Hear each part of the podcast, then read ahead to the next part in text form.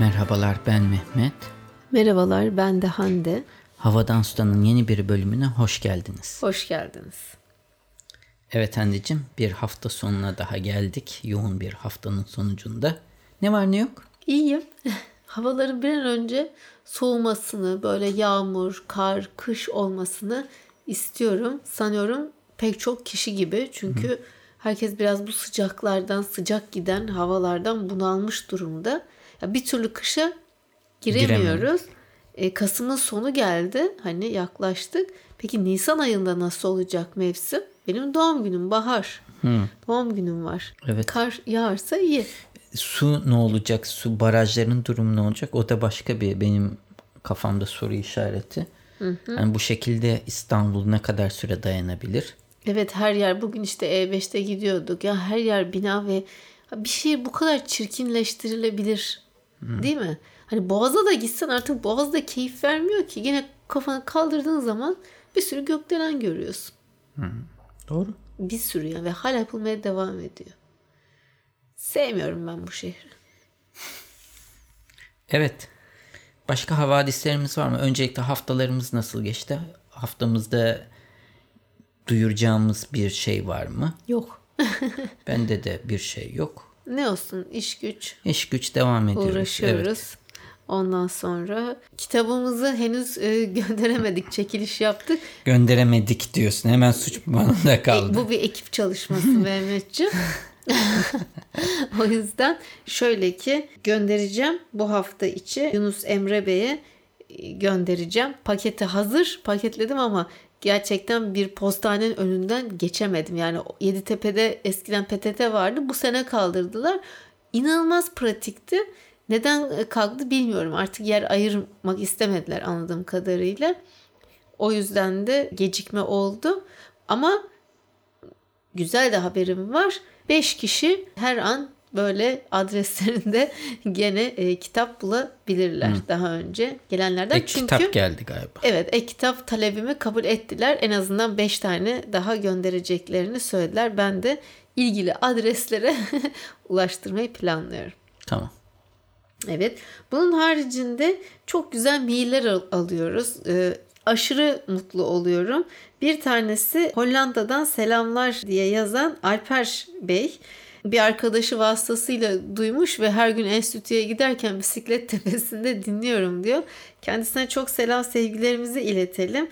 Ve Avrupa Genç Yeşilleri Federasyonu'nda Türkiye Genç Yeşilleri'nde gönüllü işler yapıyormuş. Bir de Yeşil Gazete için haber çeviriyormuş.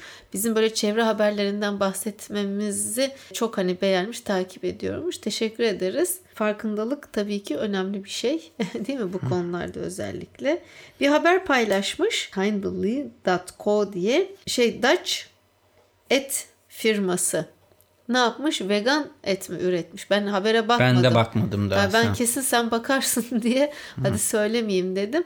Ama siteye gittim. Enteresan bir site.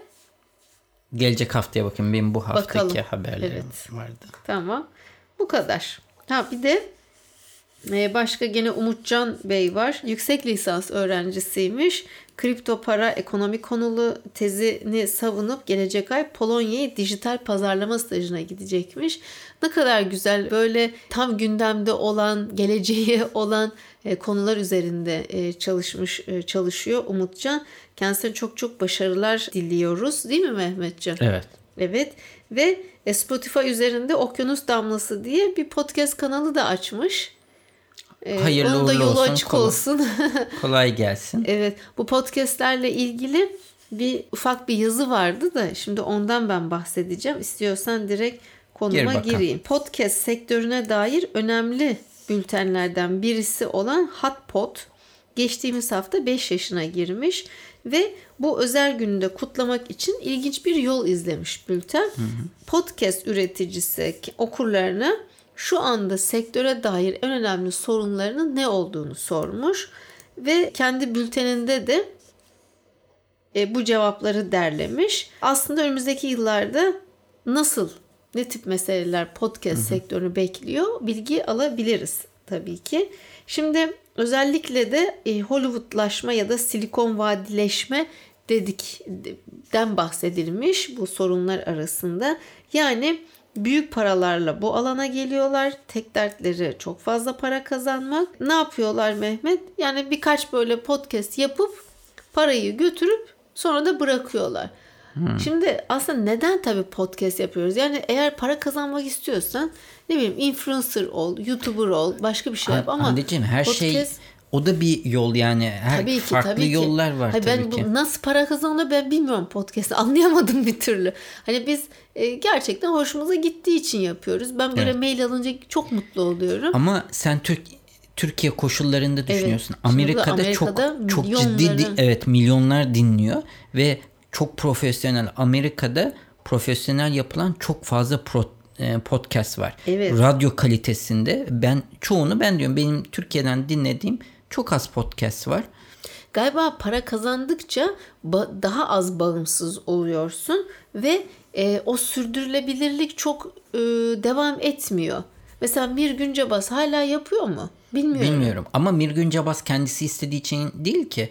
Onu Storytel para verip oturttu yani. O kendi Mirgün Cebaz ben böyle bir şey yapacağım diye gidip de podcast sen kendisi. Sen örnek var. O da hem yazar. Şimdi bilmiyorum işte bu yani biraz seninki farklı için. Bir metot. Storytel parasıyla tuttu kişileri, sponsor ünlü gibi. Kişileri oturttu. Mirgün Cebaz benim podcast kanalım olsun. Ben para kazanmasam da yaparım bunu veya da uzun vadeli hedeflerim var demedi ki. Bu seninki yanlış karşılaştı. Tamam, yanlış örnek oldu. Şimdi örnek aklıma gelmiyor. Mesela ya şimdi aslında podcast yapmanın türlü amaçları var. Herkesinki de birbirinden farklı. Ünsal Ünlü mesela. O tamam para Ünsal kazanıyor. Evet. Ya para kazanmanın haricinde gazeteci bağımsız hani patron olmadan konuşuyoruz falan diyor ya. O bu kanalı kullanabiliyor ancak. Kalkıp işte Hürriyet'te yazmıyor. Bağımsız bir medya kanalı bulamadığı için podcast'i yapıyor. Ama mesela blog yapmıyor. Mesela her gün yazabilir. Ama onun yerine karşılıklı canlı her sabah bu program yapıyor. Niye mesela yazmak yerine gazete çıkarmak yerine ki onu da yapan var. Neydi en son Spotify'dan iş aktif feshedilen gazeteci vardı. Bak bilemedim. O mesela abone oluyorsun gazete pencere mi öyle bir şey var onların bir grup gazeteciyle. Abone oluyorsun sana her sabah PDF olarak gazete gönderiyorlar. Kendi gazetelerini. Böylece hiç baskı maliyetleri yok. Yani direkt gazete çıkartıyorlar. Ama PDF olarak çıkartıyorlar ve e-mail'ına geliyor. Tamam. Açıp okuyorsun. Böyle yapmadı. Niye? O çünkü televizyon NTV kökenli. Konuşmaktan hoşlanıyor. Bir de bence... Çok da güzel bir ses tonu. Evet. Zaten var. Seslendirme kariyeri de var. Bir de bence insanlar Türkiye'de okumaktan çok dinlemek ve izlemek daha popüler. YouTube izlenme rakamları da ortada. Evet. Yani kısaca çok farklı motivasyonları olduğu için herkesin podcast yapma amacı farklı. Bir de dediğim gibi sürdürülebilir olmak. Yani bak biz 3. seneyi devirdik. Zorlanıyoruz yani dönem. Değil mi? Evet. Ben geçeyim haberlerime. İlk geçen hafta bahsetmiştim. Ondan bahsedeyim. Bu Adobe'un senelik Max adında bir organizasyonu var. Los Angeles'a 3-4 günlük bir organizasyon. Parayla izleyici olarak da katılabiliyorsun. Bazen Adobe para verip çok sponsorluk verip çağırdığı kişiler de oluyor. Ama tabii alanında iyi yere gelmiş veya da yaratıcı kişiler. O tarihlerde genellikle en gelişmiş bir sürümünü çıkartıyor. Ürünlerin işte Photoshop mesela 2020 çıktı. Farklı yeni özellikler eklendi ama bunun dışında bir de Adobe üstünde çalıştığı teknolojileri anlattığı programlar var. Bu teknolojileri anlattığı programda daha henüz hiçbir şeyi implement edilmemiş, uygulanmamış ama üstünde çalıştıkları ve gelecekte neler ekleyebilecekleri hakkında fikir veren uygulamalar oluyor. Bunlardan bir tanesi yine bağlantısını web sitemizde yayınlarım. Light Rights Sneak diye bir program. Sen gidiyorsun mesela geziyorsun işte bir yerlere gidiyorsun. Fotoğraf çektin ama öğleyin gittin güneşin en kötü olduğu vakit. Evet. Ama sen bu programın sende olduğunu bildiğinden istediğin açıyı çektikten sonra o yapının etrafında biraz dönüyorsun. ve farklı açılardan da fotoğraflarını çekiyorsun. Sonra Photoshop'a attığın zaman Photoshop güneşin açısını görüp aletin bu yapının 3 boyutlu hayal edip sen saat kaçta güneşin nerede olmasını istediğin akşamüstü halini göster dediğinde senin öğlen çektiğin fotoğrafı şu yeşilden kırmızıya alıp güneşi o renge ve şeye getirip senin fotoğrafı o hale dönüştürüyor. Çok enteresan. Bununla da kalmıyor. Bak görüyor musun nasıl burada şey yapıyorum. Görüyorum. Sen diyelim ki bir yerin fotoğrafını çektin ama böyle bir program olduğunu öngörmemiştin. Sonra bu programın sende olduğunu fark ettin ya da yıllar önce çekmiştin ama öğleyin çekmişsin. Ama orası da çok popüler bir destinasyon. Bir sürü kişi mesela internete o lokasyonun fotoğrafını yüklemiş. İtalya'da San Marco alanı. Eyfel Kulesi veya da işte Santorini'deki bir koy. Kaç açıdan çekimlerim var yani. Ay sende yok ama internete bir sürü kişi yüklemiş. Yani sen bir tane çekmişsin. Anladım, devam ediyorsun. Bu sefer sen diyorsun ki burası bu lokasyon diyorsun. Yayılıyor AI yani Artificial Intelligence o lokasyona ait fotoğrafları toparlıyor ve senin fotoğrafına karşılaştırıyor. Sonra diyor ki ha sen çektiğinde böyleydi, o fotoğraflar böyle, demek ki güneş böyle davranıyor orada farklı saatlerde çekilmiş fotoğraflara göre. Anladım. Sonra da mesela işte, bu haber seni bayağı heyecanlandırmış gördüğüm kadarıyla. Seni hiç yani bence yani inanılmaz bir şey. Yani bir fotoğrafın güneş açılarını falan tahmin edip akşam üstüne veya da herhangi bir saate getirebilmek. O zaman şöyle ben sana bir şey söyleyeyim. Vakti zamanında biz Paris'te böyle güzel fotoğraf çekileceğiz diye seninle kalkıp sabahın 4.30-5'inde metrolara falan binmiştik. Ha ona gerek yoktu yani. Biz normal kahvaltımızı yapıp gidip çekseydik, sonra da buraya atsaydık, onu da ayarlasaydı. Bu mudur? Evet budur. O zaman tamam. Çok useful yani. İşe yarıyor. Bunun dışında daha pek çok enteresan teknoloji var ama benim ilgimi çeken bir başka teknoloji de şuydu. Biz podcastlerimizi ben Adobe Audition'da ses kaydını şu anda alıyorum ve daha sonra işlemesini de yine Audition'da yapıyorum ve en ciddi zamanım neye gidiyor benim edit ederken, editoryal işlem yaparken? Kısımlarını kesmemize. Evet. Şimdi yeni yapılan bu yeni çıkmadı daha. Bu daha yine teknolojik olarak gösteriyor. Diyorsun ki mesela bir ı'yı gösteriyorsun. Diyorsun ki bu ı ve benzerlerini bul. Yazılım sana hepsinin diğerlerini işaretliyor. Sen tek tek hızlıca istersen üstünden geçiyorsun doğru mu seçti diye.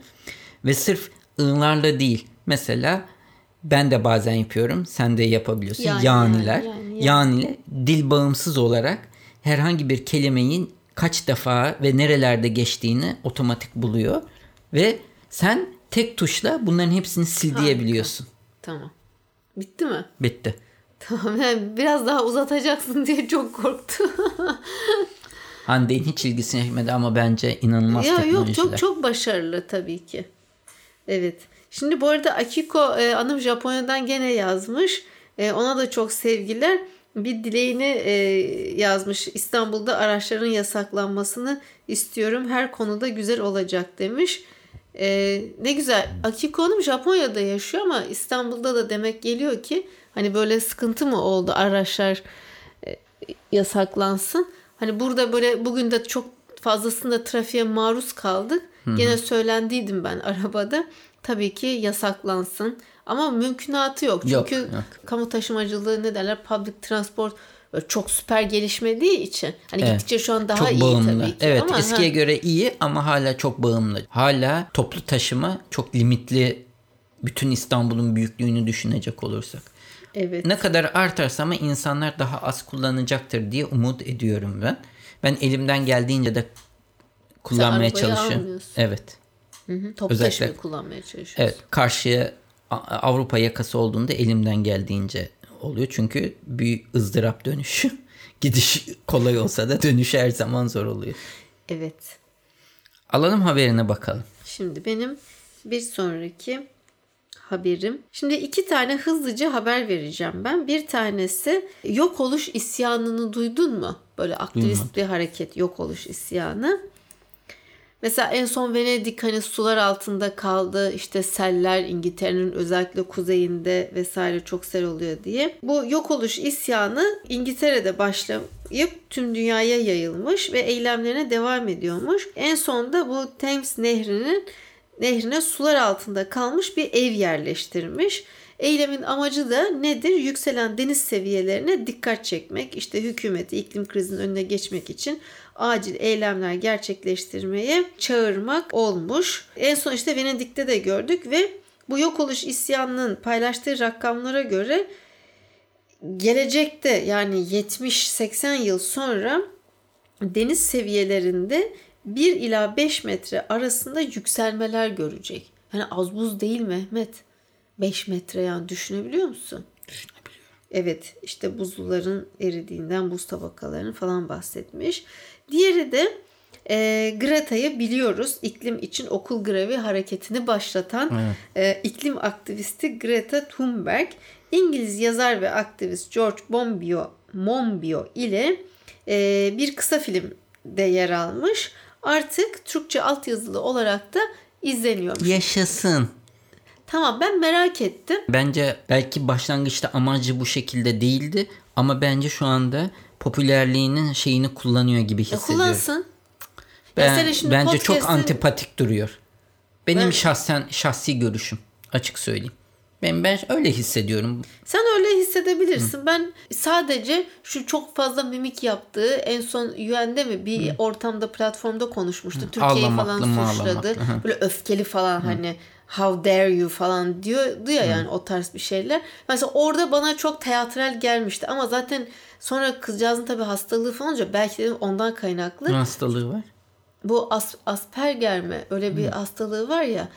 Saatten sonra psikologlar demiş çok fazla popüler oldu, takipçisi falan var. Bu ağır gelebilir hani bütün bunlar diye ama bence güzel götürüyor. Yani bu yaşta kim Mehmetciğim bu kadar milyonlar takip ediyor. Bak bu yaşta neler yaptı yani biz bu yaşta 13 yaşında mı 15 yaşında mı?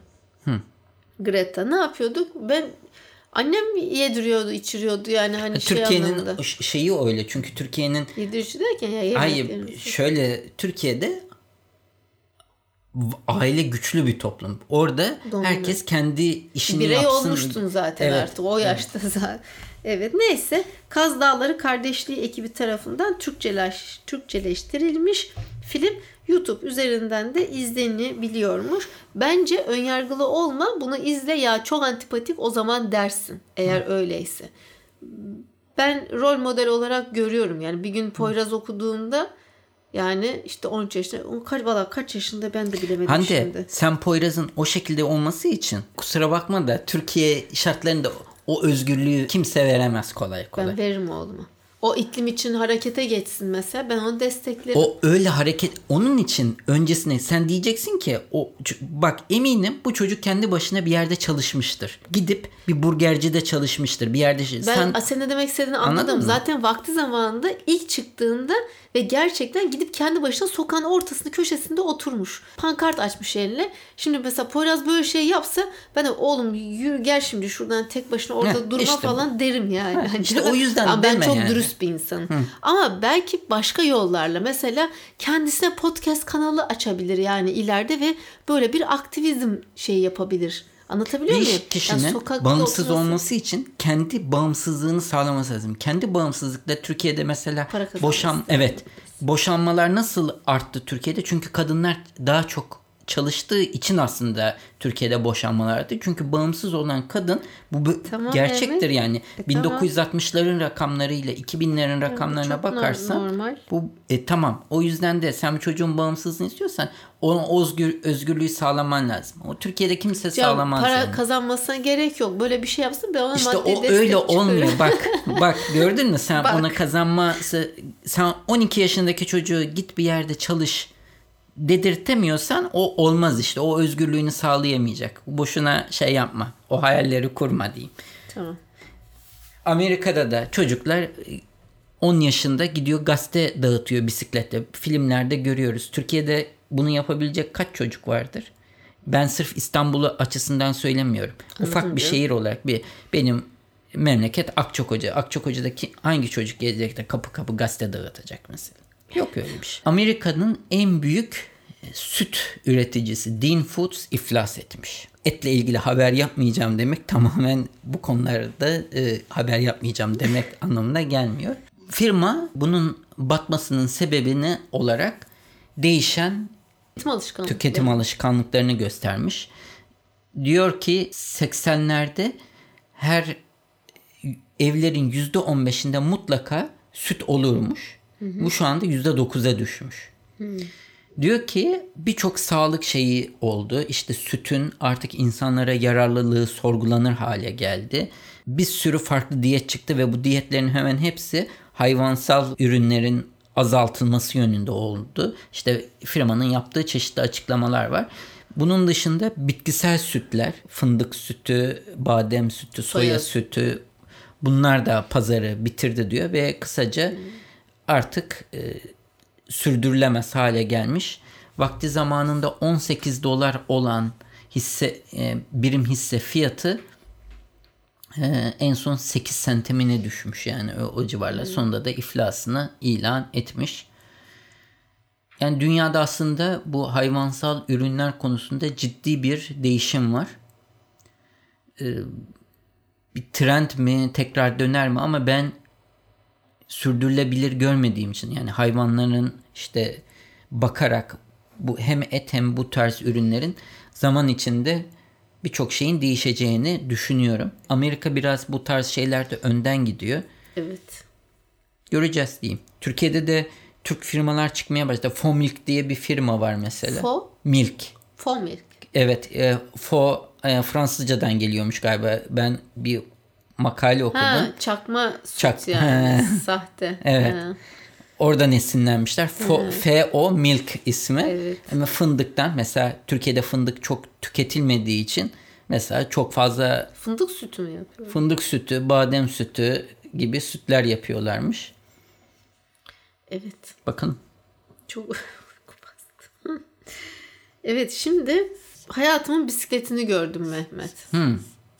Nasılmış hayatının bisikleti? Hayatımın bisikleti şöyle bir tasarım harikası ve ben bilirsin sadeliği severim. Mesela şık ve sade olsun ve sadeliğin bir estetiği olduğunu her zaman inanırım.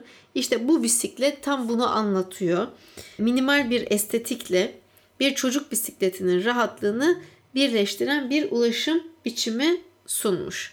Şimdi San Francisco'lu Karmic adlı firma Apple ürünlerini kıskandıracak bir bisiklet tasarlamış. Baktığında hani Apple mağazasına koysan, ya Apple artık bisiklet de üretmeye başladı, hiç yadırgamazsın. Bunu gerçekten Apple üretmiş olabilir dersin. O kadar yalın böyle çizgiler. Şehir içi ulaşımda konforu, kullanım kolaylığını öne çıkarmak için bu bisiklet tasarlanmış. Aslında bir elektrikli motora ve selesinin hemen altında bulunan hızla değiştirilebilen bir pile sahip. Bisiklet saatte 10 kilometrede hız yapıyormuş. Tamam. Evet. Son derece sade tasarımı. Pili gibi kablolar, zincirler, dişliler gövdesinin altına gizlenmiş ve tüm mekanik detaylardan arındırılmış böyle bir karşına görsel çıkıyor. Sürücüsüne de hızı ve pil durumunu haber veren daire biçiminde bir LCD ekranda gidonun tam ortasına yerleştirilmiş. Budur. Ve telefon selenin altında gene pil var demiştik. Telefon, cüzdan gibi eşya saklayabileceği ufak bir bagajda yer alıyormuş. Yaklaşık 20 kilogramlık gövdesi, geniş lastikleri hem sürüşte güven hem de rahatlık sağlıyor. Çok hafif değil, biraz ağır. 20 kilo. Muhtemelen pil. Sen bir Poyraz'ın ağırlığını düşün. 2 tane Poyraz ediyor. Öyle düşün. Ama bisikletler genelde hep böyle olmuyor mu zaten? Ama bunu kaldırıp şey yapmak, taşımak zor. Hani bir yerle. Yani lastikleri kalın belli yani. Fiyatı hakkında bilgi var mı? İşte o can alıcı noktayı okumak istemedim. Zaten de yok. Yazmışlardır. Ben hiç de gözümden kaçmış. Kickstarter bakayım. Kampanyası olarak tanıtılmış. Ama ya Kickstarter olarak bir şey çıkma oranı çok düşük oluyor ne yazık ki. Kickstarter tarzı şeylerde ciddi bir çakma oranı da var. Ya. Evet. Neyse ben beğendim. Ben alıcıyım yani. Son haberimi söyleyeyim. Sen elektrikli bisiklet söyledin. Ben de uzun zamandır Tesla'lardan bahsetmemiştim. Tesla haberi. Daha doğrusu elektrikli araç haberi. Amerika'da Los Angeles ve San Diego arasında bir dolmuş hizmeti varmış. İsmi de Tesloop'muş. Sadece Tesla arabalarla bu iki şehir arasında sürekli çalışan bir filo varmış. Shuttle, dolmuş gibi çalışıyorlar. Service. Evet, shuttle service, dolmuş servisi. Araçlar her gün bu iki nokta arasında gidip geliyormuş. Öyleymiş ki günde her araç 2 defa full şarj olması gerekiyormuş. Ve her bir araçta 17.000 mil yapıyormuş. Çarpı 1.5'la çarparsan kaç kilometre olduğunu hesaplayabilirsin.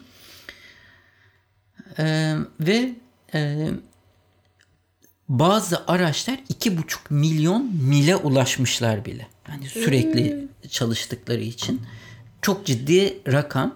Ve bu kadar çok kullanım aslında bu araçların verimlilik ve maliyet analizi yapmasına da imkan vermişler. Şöyle bir şey, sen bu kadar çok aracı kullandıktan sonra nereleri bozulduğunu görebiliyorsun.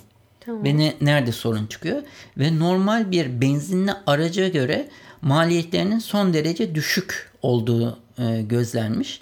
Mesela aynı New York'ta da buna benzer bir araştırma yapılmış. Mesela bir Ford Focus aracın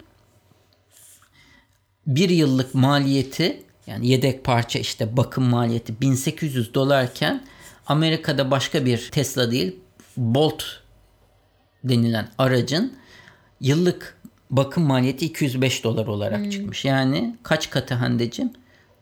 9 katı. Evet. 9'da 1 yani bir normal benzinli araca göre.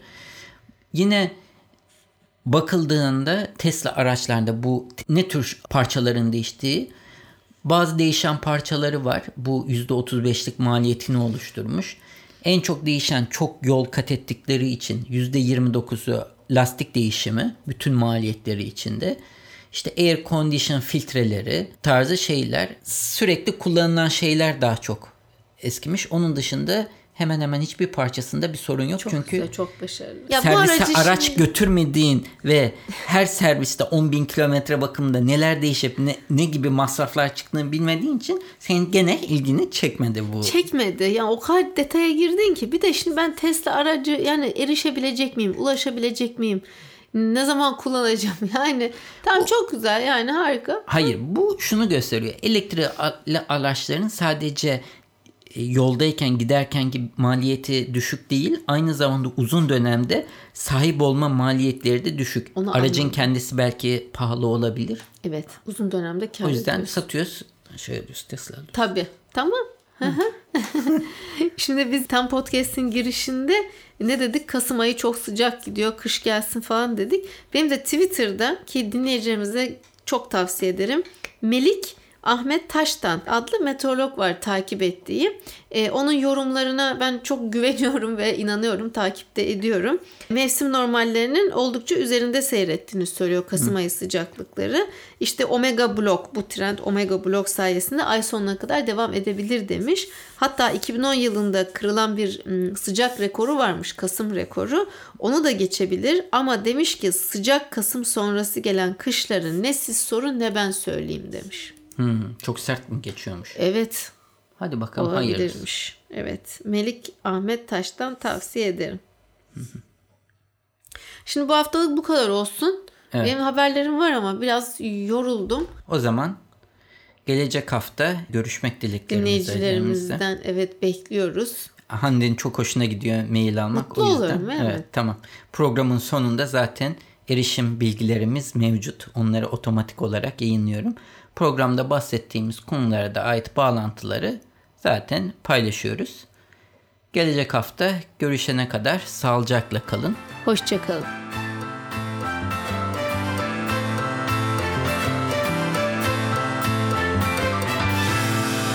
Müzik Arda Görgün.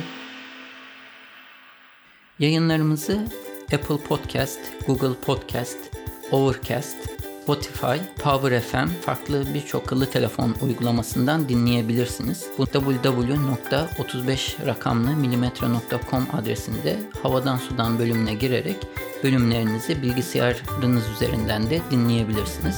Yine aynı sayfa üzerinden her bölümde konuştuğumuz konulara ait bağlantılar ve videolar mevcut. Sayfanın sonunda da o bölümle ilgili arzu ederseniz yorumlarınızı bırakabilirsiniz. iTunes, Google Play ve diğer uygulamalara da yorumlarınızı bırakırsanız bizi memnun edersiniz. Bize direkt ulaşmak isterseniz havadansudan@35mm.com adresi üzerinden e-posta ile ulaşabileceğiniz gibi Twitter'da bana @35mm, Hande'ye de @handetekturan adresi üzerinden takip edebilirsiniz veya da direkt mesaj iletebilirsiniz. Son olarak da Facebook üzerinde Havadan Sudan isminde bir grubumuz mevcut. Bu grupta genellikle duyurularımızı ilettiğimiz gibi dinleyicilerimiz ilginç buldukları haberleri de paylaşıyorlar. Arzu ederseniz bu gruba üye olarak siz de diğer dinleyicilerimizle etkileşimde bulunma imkanını bulabilirsiniz.